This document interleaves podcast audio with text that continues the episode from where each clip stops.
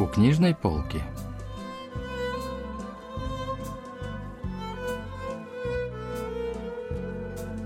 Рассказ «Ответ Харуки Мураками» писателя Пан Минхо.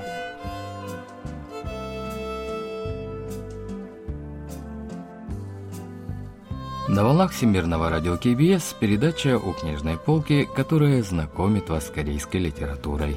У микрофона Денис Ян, за режиссерским пультом Маша.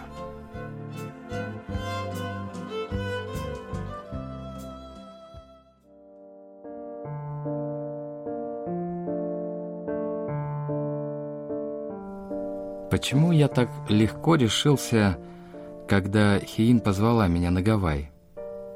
Наверное, потому что Харуки был там. Харуки Мураками. Вопрос, которым он меня озадачил, до сих пор ожидал ответа. «Приезжай, хорошо? Тогда сможешь увидеть Харуки. Он же тебе нравится».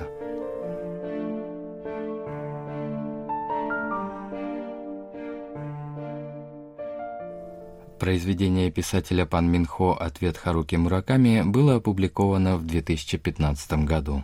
Рассказ начинается со сцены, в которой девушка по имени Хиин звонит герою Унхёну и зовет приехать на Гавайи на встречу с писателем Харуки Мураками.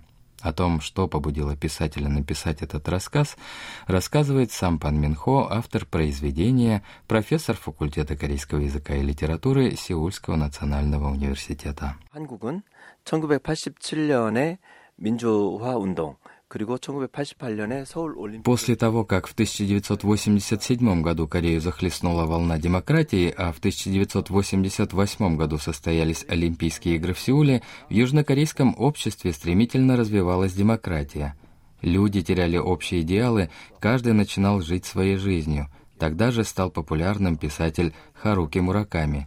Известность пришла к нему после выхода романа «Норвежский лес». В 2013 году мне позвонила однокурсница и позвала на встречу с Харуки Мураками на Гавайях, куда он должен был прилететь. Этот разговор побудил меня набросать рассказ. 낭독회 같이 듣자 이렇게 얘기를 하는 걸 듣고 제가 이 소설을 단박에 구상을 할 수가 있었던 것이죠. Как только я решился поехать на Гавайи, все вокруг закрутилось. Мне нужно было обязательно проверить то предложение – я точно помнил, что оно было в книге с короткими рассказами Харуки, но книги у меня тогда не было. В магазине поддержанных книг Унхён нашел две книги Харуки Мураками. Вдруг перед ним стали ясно всплывать события, о которых он совсем позабыл.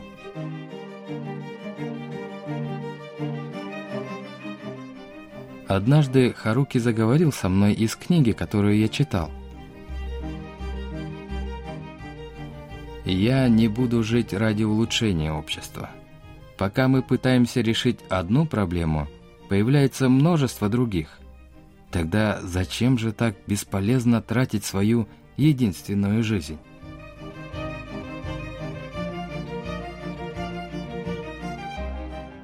Ошеломленный, я жил под давлением слов Харуки.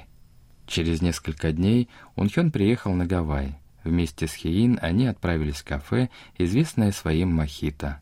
Опьяненный вкусом, ароматом и цветом напитка, Унхён начал вспоминать Хеин в студенческие годы.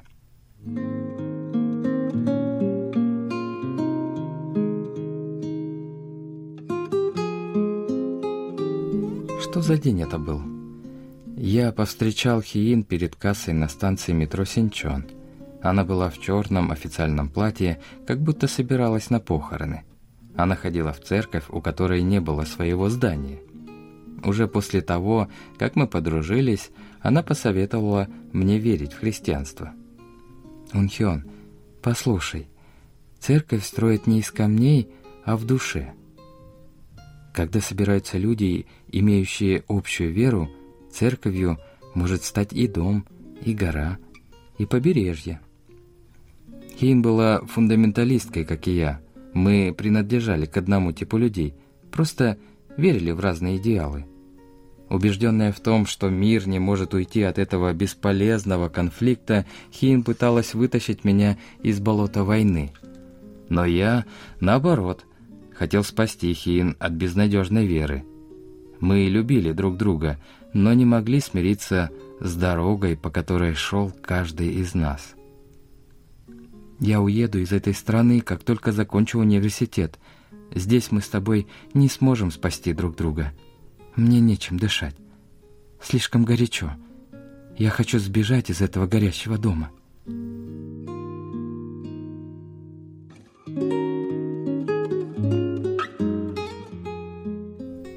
Теперь Унхёну не верилось, что он сидит сейчас с Хеин на Гавайях. На следующий день они приехали на встречу с Харуки Мураками на два часа раньше начала. Благодаря этому героям удалось сесть в третьем ряду. Харуки Мураками представил себя как писателя и бегуна, после чего начал серьезно рассказывать о литературе. Он коротко продекламировал свой рассказ и перешел к автограф-сессии. Унхён подошел к писателю и протянул книгу, привезенную из Кореи. «Я приехал из Кореи позавчера, чтобы встретиться с вами»,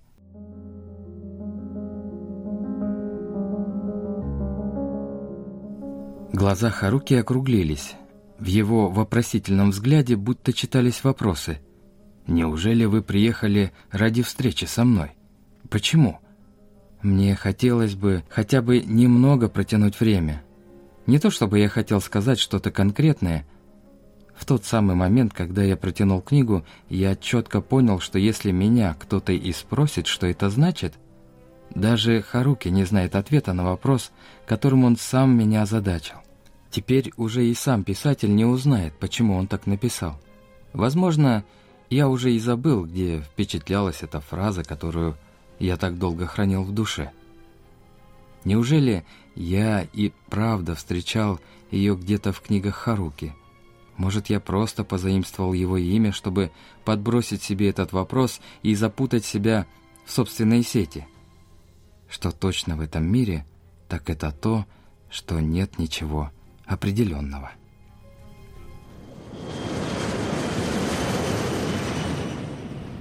В самолете по пути в Корею Унхён раздумывал о том, что заставило его приехать на Гавайи. Продолжаю ли я верить в то, что должен жить с другими людьми? Что сказал мне на Гавайях Харуки? Чем он являлся для меня? Как жить дальше? Есть ли на свете человек, который может ответить на этот вопрос? Чтобы немного отвлечься, Унхён решил посмотреть в самолете кино. Посмотрев меню, он решил остановиться на фильме «Потомки» с Джорджем Клуни в главной роли. Он играет юриста Мэтта Кинга, который является потомком гавайского короля Камиамиа.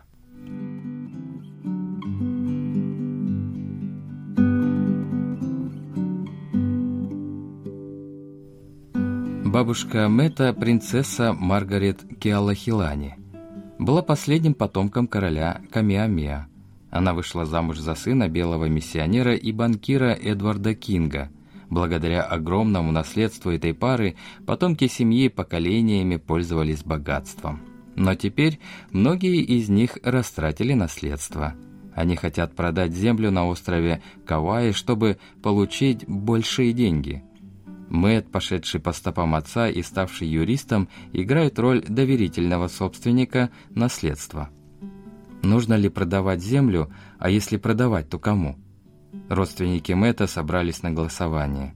В результате пришли к единому мнению, что землю лучше продать не чужой здесь Чикаго Групп, а группе компании Холлицера, выходца с Гавайев, заработавшего деньги в Силиконовой долине. Но Мэт, за которым было последнее решение, в конце концов решает не продавать землю. «Мы уже белые. Наши дети ходят в частные школы, а мы не знаем даже пиджина, что уж говорить о гавайском. Но мы – предки гавайцев, и здесь наша родина. Если мы подпишем этот документ, то навсегда потеряем то, что должны защищать».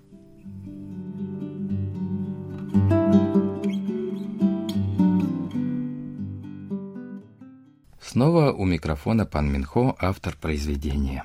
그래서 이 영화는 후손으로서 В фильме рассказывается, что мы все смешиваемся с людьми других кровей и даже забываем родной язык. Герои живут за счет продажи земли своих предков, но что же останется тогда им? Герой задается вопросом, как жить дальше?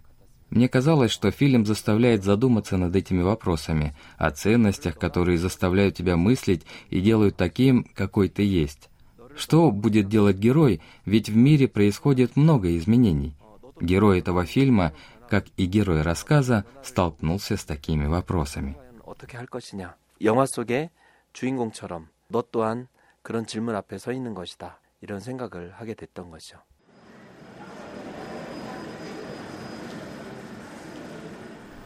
На выходе из аэропорта я спросил себя, как собираюсь теперь жить.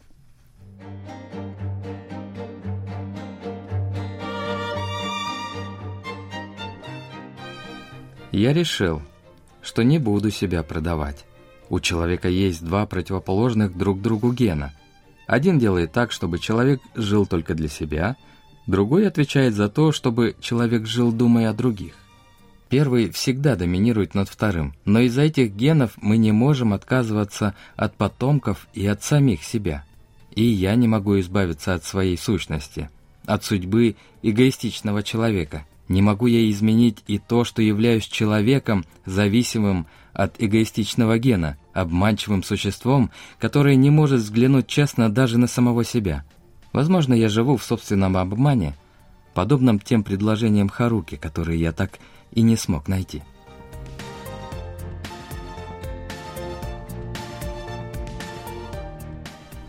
Прошло несколько дней после поездки на Гавайи. Вдруг Унхёну захотелось снова посмотреть фильм «Потомки», который он видел в самолете. Он начал искать его в интернете. В глаза бросился чей-то отзыв об этом фильме. «Мы одни, но не одиноки». Красивые слова. Но сейчас мне кажется, что я один. Я не являюсь чьим-то потомком и не имею никакой земли. И все равно я живу как человек, который должен что-то сохранить. Насколько огромно это заблуждение?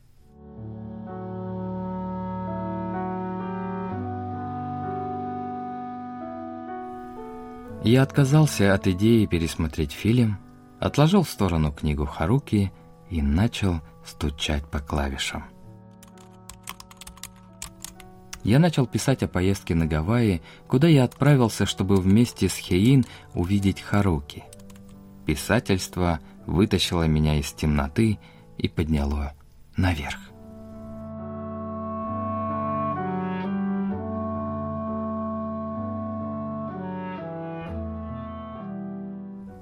Произведение завершается тем, что Унхён пишет произведение. Вот как объясняет эту сцену литературный критик Чон Сойон. 주인공은 오랫동안 자기 안의 문제를 하루키를 통해서 Главный герой долгое время переживает внутренние волнения через Харуки Мураками и, наконец, находит собственную спасительную труппу.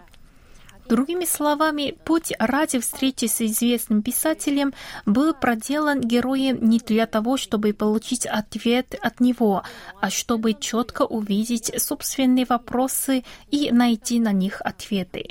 В контексте с фильмом «Потомки» можно сказать, что для героя ответом является построение гармоничного сообщества, в котором люди стремятся к сотрудничеству, руководствуясь этическими ощущениями. Конечно, это идеализация, но произведение этим не ограничивается. В конце рассказа главный герой пишет свое произведение, а значит, он не намерен отступать от своих идеалов. Этот рассказ знакомит читателя со взглядом автора на теорию литературы. 글쓰기 행위에 담기는 것입니다. 그래서 이 작품은 이 작가의 문학론이기도 합니다.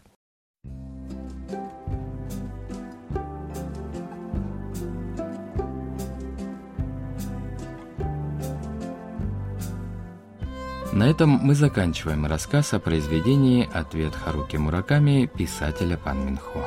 Спасибо за внимание и до встречи через неделю.